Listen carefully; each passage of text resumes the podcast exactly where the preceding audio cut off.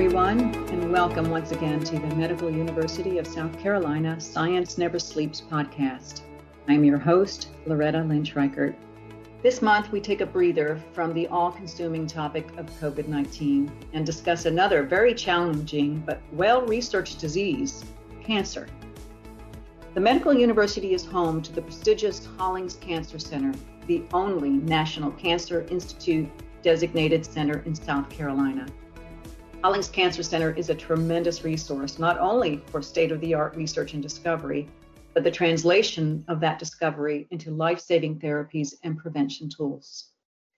Today, our guest is Dr. Denis Guttridge, professor in the Department of Pediatrics, director of the Darby Children's Research Institute, and associate director of translational sciences at the Hollings Cancer Center. Welcome, Dr. Guttridge. Good morning, Lorette. It's a pleasure to be here. Let's begin with what is the significance of a National Cancer Institute designation? Why is that so important and prestigious? Well, the importance of being an NCI designated cancer center is that you literally are chartered, you're asked to carry on a mission by the National Institutes of Health, by the National Cancer Institutes, and the way I look at it, really by our US taxpayers to say we are asking you to give us the best treatment in cancer care. And so when you have that mission, when you have that designation, you know what you're chartered to do, and you take that very seriously. And for us here, being the only NCI designated cancer center in the, the state of South Carolina, we view it as that we have our mission is to give the best cancer care to uh, the people of South Carolina. And um, so when you are chartered that way uh, by an NCI designation, uh, you very much know what your goals are. And all of the cancer centers, I believe, have their own way of looking at that with, with respect to their own state and what and, and how we care for our people in the state of South Carolina. And do I understand correctly that when you have an NCI designation, the focus in order to provide that state of the art clinical care is research. And, and if so, also another question related to that is because it's so prestigious, how many other uh, academic health centers in the country have that NCI designation? Right. So to get to your second question first, uh, I think the number now is 71 or 72 NCI designated cancer centers. There's a further designation that's called comprehensive.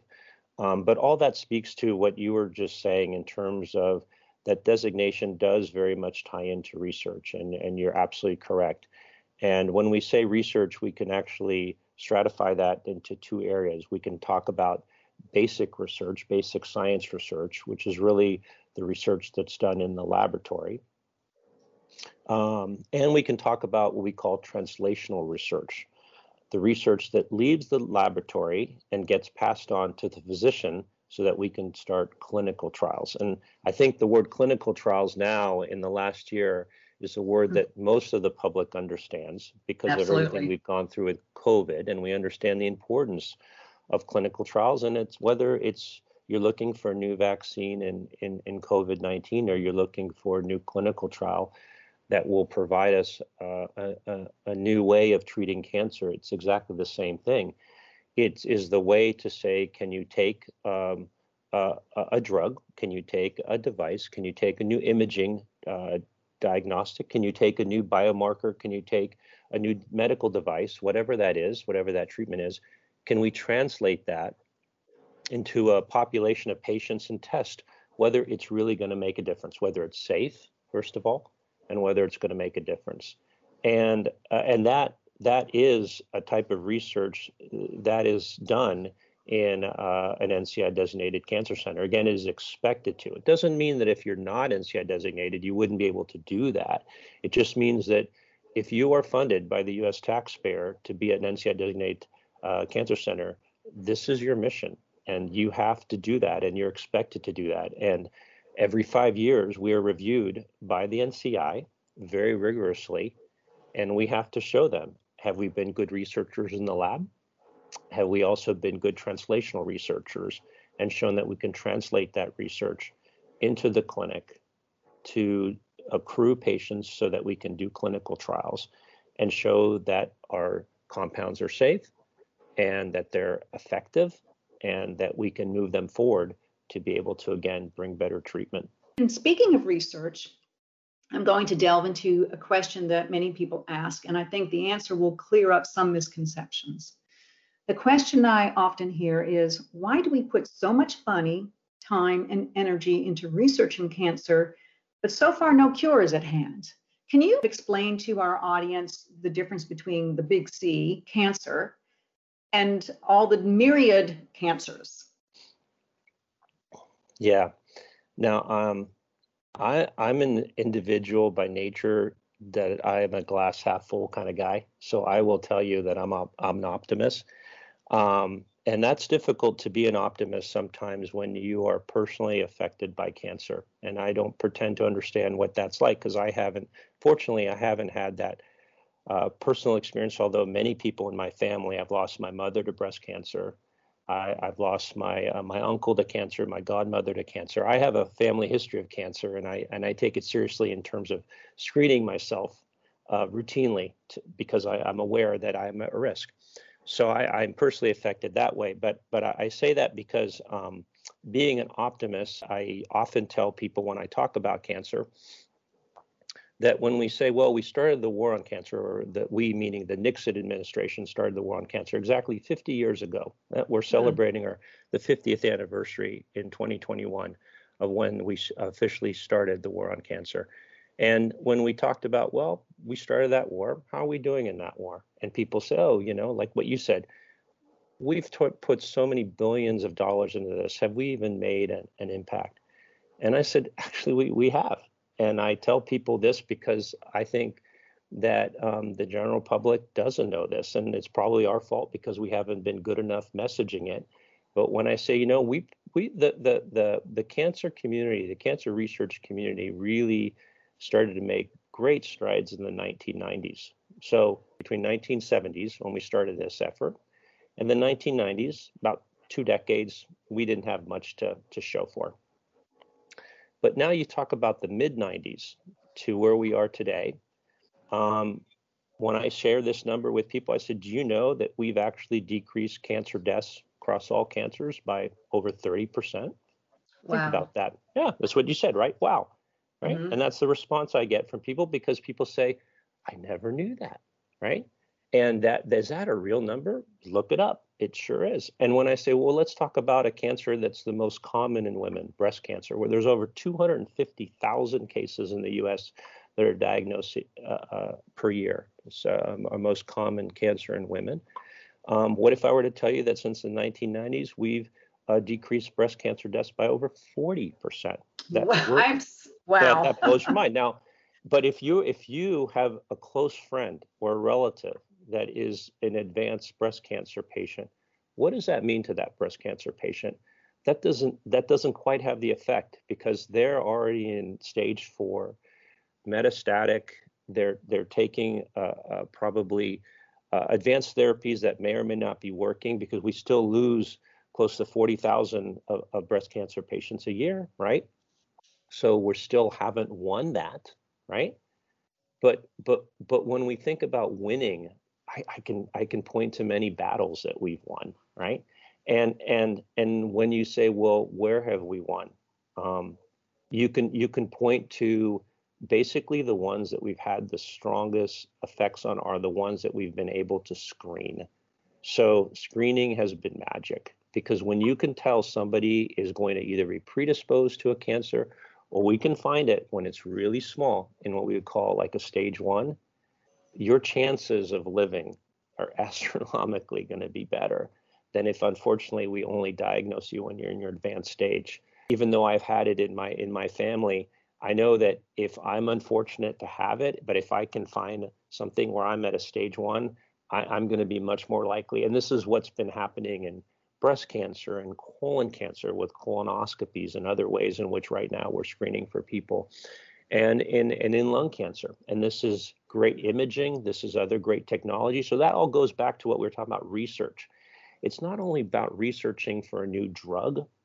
It's about researching in physics and engineering for new imaging technologies so we can find tumors much deeper into tissues when they're much smaller and we can biopsy and then we can have the pathologist tell us yes that looks cancerous well let's go in there and scope it out and then let's make sure your lymph nodes are clean and make sure there's very little chance that you're going to have any advancement from that initial staging right? And that's how we've gotten to 30% and that's how we've even been better in breast cancer. And the numbers in lung cancer are, are looking really good because lung cancer is our number one killer. That is a mm-hmm. you know? And but but again by by things yes yes smoking cessation and the billions of dollars that our taxpayers have put into that we've been very aggressive across the country in showing people that if if they can manage their smoking and and they can cut it out of their lives and we know the carcinogens that are were a, a causative factor in changing the DNA in our lung in our lung cancer and our lung cells um, were a contributing factor in, in, in lung cancer.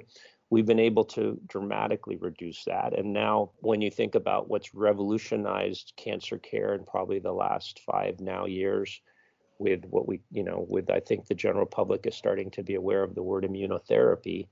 Um, this is again, from what my oncology colleagues tell me, has been a game changer in uh, in lung cancer. And so between asking people to smoke less, being able to screen it early, having good surgeons to take out a tumor, and then being able to also incorporate good new treatments that includes immune therapy you know the numbers and what we can predict another in the next 20 years and how we're going to be able to cut down lung cancer by another 40% you don't ignore those numbers. You have to be able to tell somebody we're not losing this war.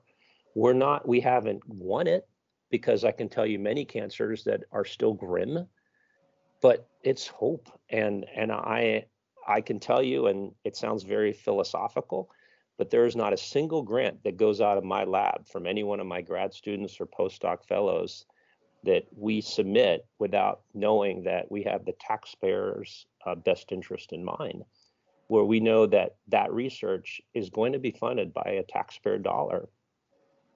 And we're only going to do that research based on the hope that we're going to make our own difference by what we can contribute to this solving and, and curing the war and finding a, an answer to this you work in the trenches, so you know what you're talking about when you're talking about hope. But let me dig a, just a tad bit deeper.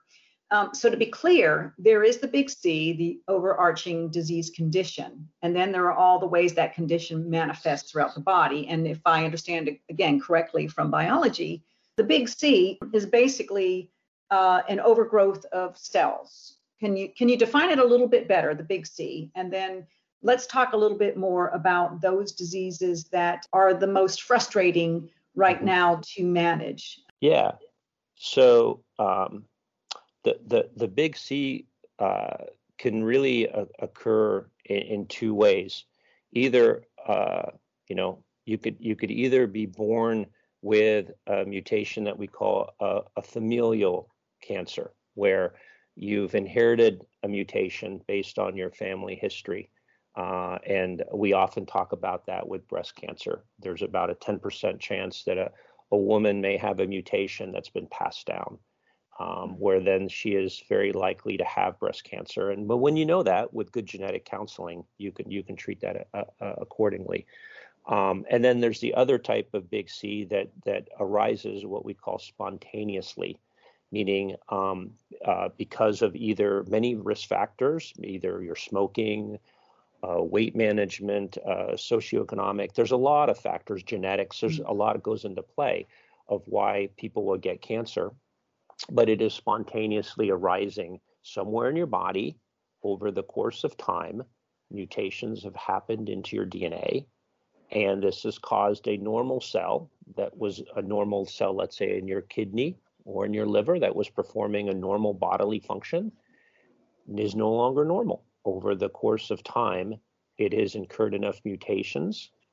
Uh, our immune system, unfortunately, which is very good at recognizing these mutations and clearing out these uh, mutant tumor cells at the very, very beginning, for whatever reason, there's lots of mechanisms, and, and we've become very good at understanding that, no longer is able to clear out that mutation, that mutant cell.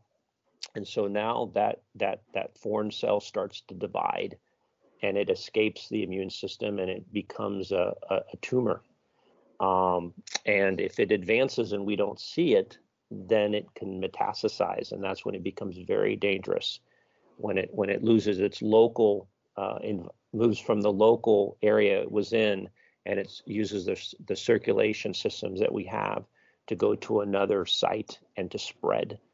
Um, so th- those are the big C's, and and and they uh, they are both started uh, by mutations in our genes. That's where that's where it all starts. Now, we have taken, uh, if you if I can use the word advantage, we've taken advantage of knowing about mutations because when we talk about a big C, we have to break that down in what we've learned now in the last 20 years um, by all the the great again research that's gone into it. Mm-hmm. Again, we give credit where credit is due. This has all been supported and, and much by by our U.S. taxpayer, who's been able to give us the opportunity to understand how to sequence our DNA very rapidly now.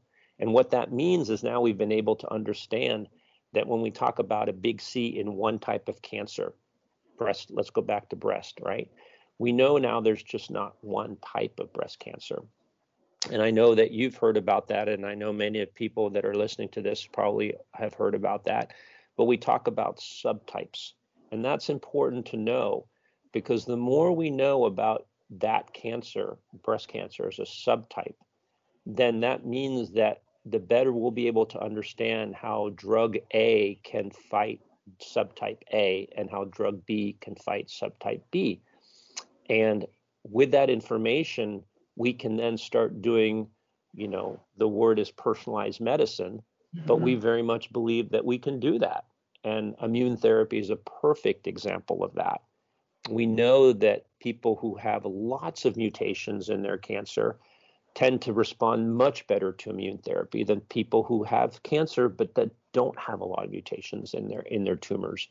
Uh, but we again know that by being able to get that genetic information and subtype these tumors and be able to recognize what type of tumor may be more responsive to particular therapies. So Big C's break up into smaller C's, into subtypes that we can profile because we have access to genetic material. And importantly, then we try to understand how we can take that research and how we can translate it by knowing that subtype and then figure out why is that subtype the way it is and can we then design treatments against that specific subtype and in certain cases we have been able to. We have been able to win certain smaller battles in certain subtypes of cancers.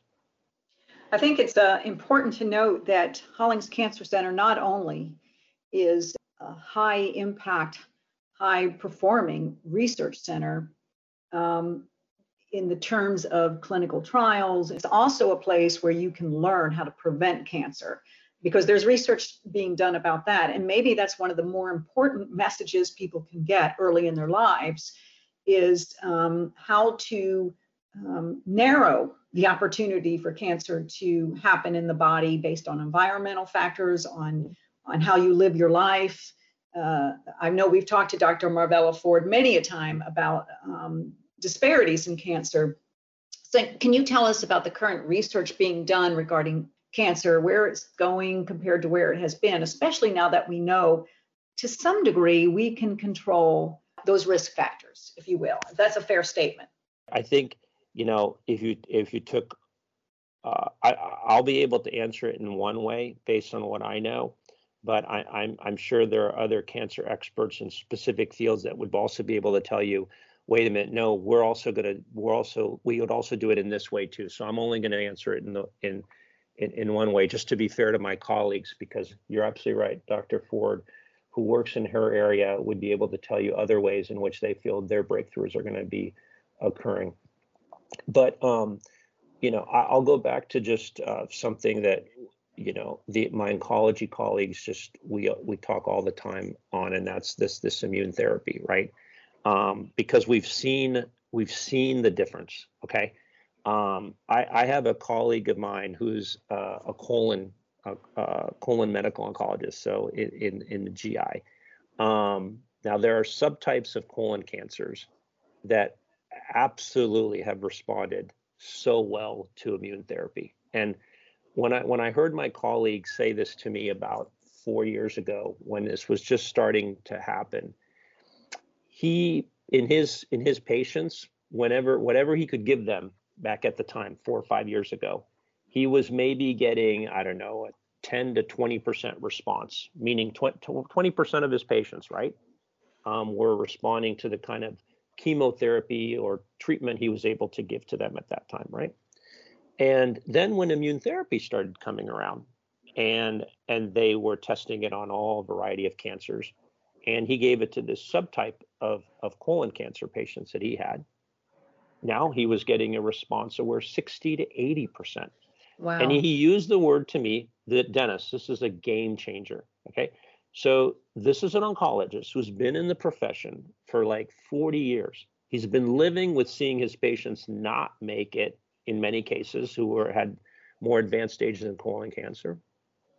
And he was telling me, here a PhD scientist that studies cancer, right?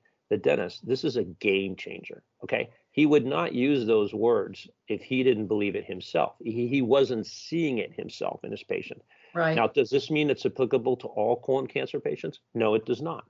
It is a subtype of colon cancer patients who have high mutation rates because high mutation rates it makes again these cancers more sensitive to this immune therapy that that that works so well. Okay, but I use that as an example because what I think throughout oncology we are trying to understand is how do we replicate that? How do we make immune therapy work on cancers right now where nothing is working or very little is working. Okay.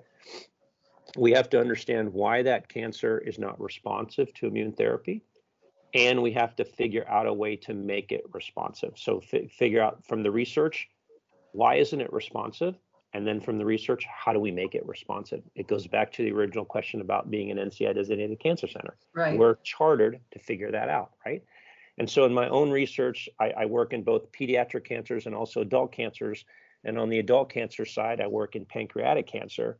That is an example of where we've seen very, very little difference, right? Ruth Ginsburg, Alec Trebek, um, you know, Aretha Franklin, uh, Patrick Swayze. We can go on and on with all the celebrities and all the famous people we've lost to pancreatic cancer um, uh, and it is still a it's it's predicted to be in you know in about a decade from now our, our second deadliest cancer.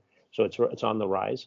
Mm. um, and we know that now immune therapy has not really worked in that cancer. Now a lot of labs are putting a lot of effort into figuring can we make it work? And there's some promising uh, research that's being done on that. But to get to your question where the breakthroughs are going to come the breakthroughs are going to come when I think we can exploit what's been done so well. We've seen game game changing things happening in subtypes of colon cancer, certainly in lung cancer, certainly in melanoma, and um, and in some other cancer types as well. And I can tell you that many of my colleagues here are are spending a lot of time figuring out how can we make immune therapy more effective and and um, how how can we uh, apply that to other cancers because we're all hopeful that we will be able to um, because we've seen the science and we've seen the changes and, and we've seen patients live longer. And that's ultimately what, what, what we're striving for. Uh, yeah, in fact, uh, when we first began the podcast, m- my first guests for the podcast were uh, members of the team in immunotherapy, and um, and it's really wonderful to see these the passion of these people. They talk about science never sleeps, you know they're at it day and night uh, and uh, they've already made a difference what are the most prevalent cancers in south carolina and and what is hollings cancer center doing to make a difference for our citizens well you know i, I mean we reflect what the country sees right lung mm. prostate breast um, these are still the number one cancers uh, in our country and as well um, in our in our state. Um, we have uh, a higher uh, minority population. We are more diverse. Um, so, uh, so uh, numbers uh, for African uh, American um, males, for example, in prostate cancer are significantly higher than in a Caucasian population.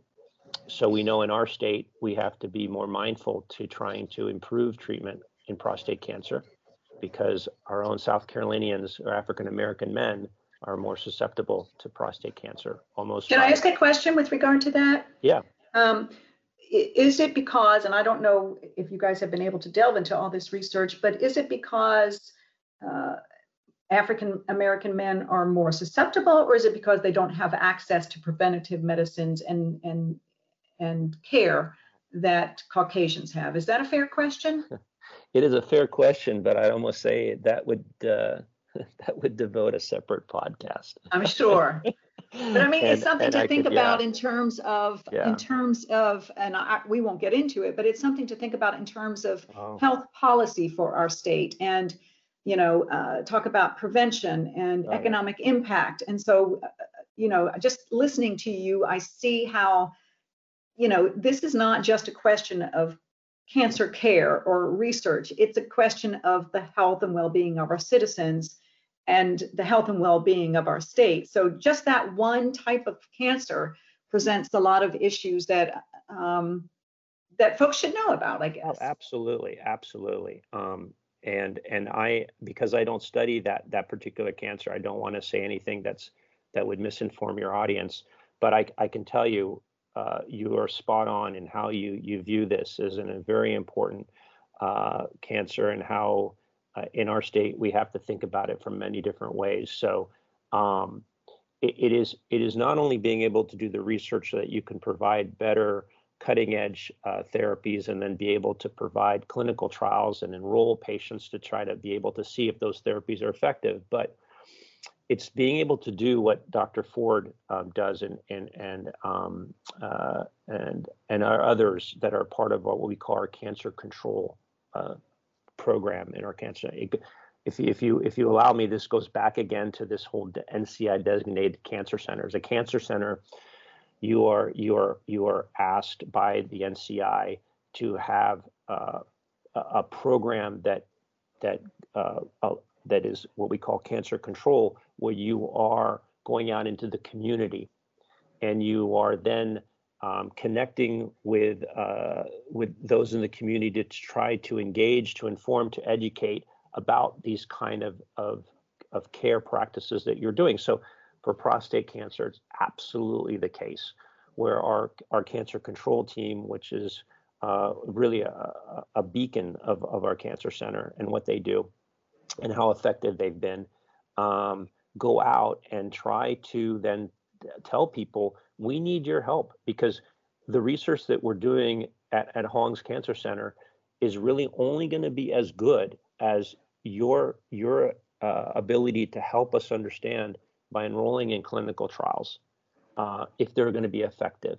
Because we don't know at the end of the day if whatever we do in our labs and whatever we do when I call that word translation and we apply it to the clinic and are are those new treatments going to be more effective for a Caucasian population or an African American population, right? And it, and if it's only going to be the former, then how have we served our state? We're only going to serve our state if we can serve everyone in our state. Doesn't matter what what your your your race or culture, your sex is. It it has to be applicable to everyone. And in, or, in order to know that, we're going to have to do this as a team. You know, we're going to have to be able to tell you that we're going to need people to enroll in our clinical trials. And you're and and this, you know, in, in our day and age where we've heard a lot about miscommunication, mistrust, and even now with even COVID, how many people are mindful of the vaccination? You know, um, it's what cancer control does for us. It's it's it's it's one of the things they do, and they do it very well but that kind of gets to your question about it, it really is an all-encompassing thing. It's it's what we can do, but it's also what our our own people can do in our state with us to try to tackle this big big um, big problem, at least for something like prostate cancer. Does it does that help? That is yes. I think that absolutely summarizes what opportunity. Uh, being an NCI designated cancer center can do and what MUSC does statewide. I think that is very important. And we will uh, share with folks the Hollings link so that they can they can become community engaged with the Cancer Center, which I know you you all really desire. Um, we talked about translational science. Can you you are the associate director of translational sciences at Hollings, and so but you're a basic scientist. Could you just uh, kind of explain the importance of each in making the whole? Yeah, the the importance of each and making the whole absolutely requires very close communication and coordination with uh, with all of those three parts and into the summation of those three parts. So you, when we talk about um, research on the basic science side, which is what I do, I'm a basic scientist. It really is uh, being able to do the experiments in your laboratory that can be done either in a test tube or that can be uh, tested in an animal model. Um, and that's about as far as we get because I'm not a clinician. So I, I have to, at that point, then if I feel like our research or any of my colleagues' research that's working on that basic science side um, sees really promising results from what we were able to do in the test tube and what we were able to test a little further on um, in terms of maybe let's say we go back to that example about in certain cancers like pancreatic we haven't figured out why those tumors are not responsive to immune therapy we have to figure out why and then we have to figure out you know how to how to um, how to treat them. So figuring out why that's what a basic scientist would do.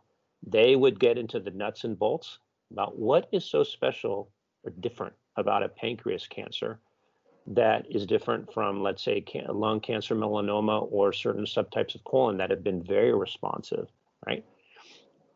So those are the kind of breakthrough basic science discoveries that you try to make and then if you have an understanding, you say, now how can we now translate that? So that's that second part, right? And so this is where now you're going to have the basic scientists and the physicians start to get together and figure out translation. And the translation part still typically uses animal models because unfortunately, um, this is still the best way to be able to understand if a particular, uh, you know, whether it's it's imaging, whether it's it's it's surgical, whether it's a device, whether it's a drug, you have to kind of figure it out in this kind of system before you can advance it to people. That's typically what the the the, the pipeline is when we talk about translation. But it's the physician and the basic scientists who now kind of start working together to kind of figure out, okay, um, what what would be that kind of uh, treatment that we would use that we would test? Can we get um, results that are going to be meaningful? And if the results are meaningful, then it goes to that third part where we can actually now start having discussions with the FDA, put together a protocol that we would then do a phase, what we call phase one, which again, I think the public now is more familiar with these phase one, phase two, phase threes, because they are really all about first safety and second about how effective they are. And then how really effective they are by being able to prove it in a much bigger population. So you get all the people that are really good at statistics to tell you whether it's really meaningful or not. And it's whether it wasn't really a one off or kind of a lucky thing because your numbers were so low that just by flipping a coin, you got lucky and it worked. Right. But you got to prove it, right? So those are the kind of three steps. And and um and and right. So as my role in the Cancer Center as as associate director of translational science, you know, I I uh, I work closely with the associate director of clinical science because uh, together we are supposed to move that again as a cancer center we are supposed to move basic discoveries from the lab all the way to clinical trials. That's what we're expected to do. And so we have to be very good at, at making sure we as a cancer center uh, always have mechanisms in place so our, our basic scientists can find our physicians and talk right? And that's very difficult because it, because yeah. you, you can you can you can ask that question to every uh, scientists and physicians across the country. Uh, and and it's not just science. I mean, it's I mean, look at in the past year, what we've all figured, you know, uh, over COVID is like everybody's so busy, right? It's so hard right. to, and and so that's really, um, and so I, I'm proud to say that in our cancer center, we have since 2018, I think, figured out an, another way in which we can bring our physicians closer to our scientists, and that's basically by organizing these uh, these subgroups of, of tumor-specific working groups. So we we have currently eight of these tumor-specific working groups. Where really on a monthly basis, people who are experts in breast cancer or pancreatic cancer or lung cancer or um, or uh, heme malignancies or colon cancer, they come together and and the, the, basic scientist talks to the physician and they talk about what breakthrough discoveries are happening and and importantly how do we move them along? And and I'll just I'll just finish by saying the last piece of that puzzle though and I very much strongly believe in this is that and I think this has been very well well, proven by by COVID-19 is that you know you can do all the great uh, groundbreaking discoveries in the lab. You can you can move that and translate that and and and move that to the clinic but mostly mostly at the end of the day what you're going to kind of still need is a is a partner in the pharmaceutical industry and so we've heard a lot about Pfizer we've heard a lot about Moderna we've heard a lot about Johnson Johnson we've heard a lot about AstraZeneca and, and what that means is that you know uh, there is a component to being able to translate and effectively treat where you're going to you're going to need that third entity of that team. And so what I also try to do is I also try to, where it's appropriate, if we can find a, a drug that's already out there that may be specific for that that discovery we made in the lab, and it could move things quicker to a clinical trial, we will contact that pharma to see if they want to partner with us so that we can move that. And that's again what a you know a cancer center is supposed to be doing. It's supposed to be in a way leveraging all all resources that we can to bring best care practice to our patients of South Carolina. Uh, I couldn't have said it better. And in fact, again, one of the reasons we do these podcasts is to help and inform our audience that Medical University of South Carolina is an academic health center, the only academic health center in the state of South Carolina. And what makes that so important is just what you're talking about when you have basic scientists who are just down the hall from clinical scientists and you get to talk to each other and you inform each other's uh, research and care, that makes such a huge difference.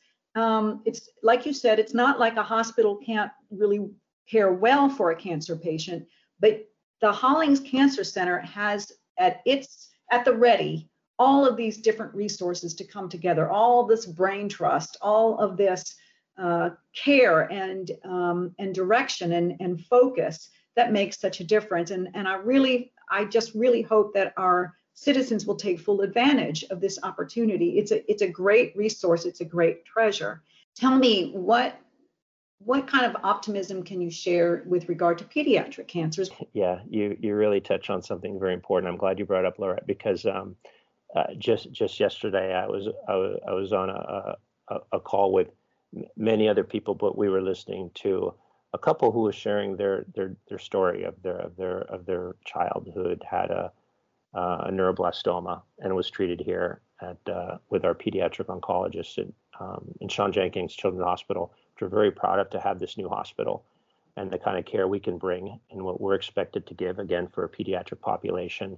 Um, but you know, it, it, it, the reason your question is is so meaningful is because um, yeah i could tell you again i could throw a lot of numbers at you and i could say ah well if you want to talk about winning that war ah you know back in the 1970s if if you were a parent and you were told that your child had cancer you know the chance of your child living five years five percent five percent you know mm. that's a death sentence right mm-hmm. now where are we in 2020 2021 we tell you your child has cancer and you know what's the chances of them being able to uh, to live and we talk about this five year survival rate because that's the way they that's the kind of the way we, we look at it. it may not be the right metric but that's what we talk about it you know we've gone from 5% now to we can say 90% what are you telling me i have a 90% chance that my child can live through this cancer yeah mm-hmm. it's going to be a hell of a hell of a journey uh, most likely your child is going to get aggressive surgery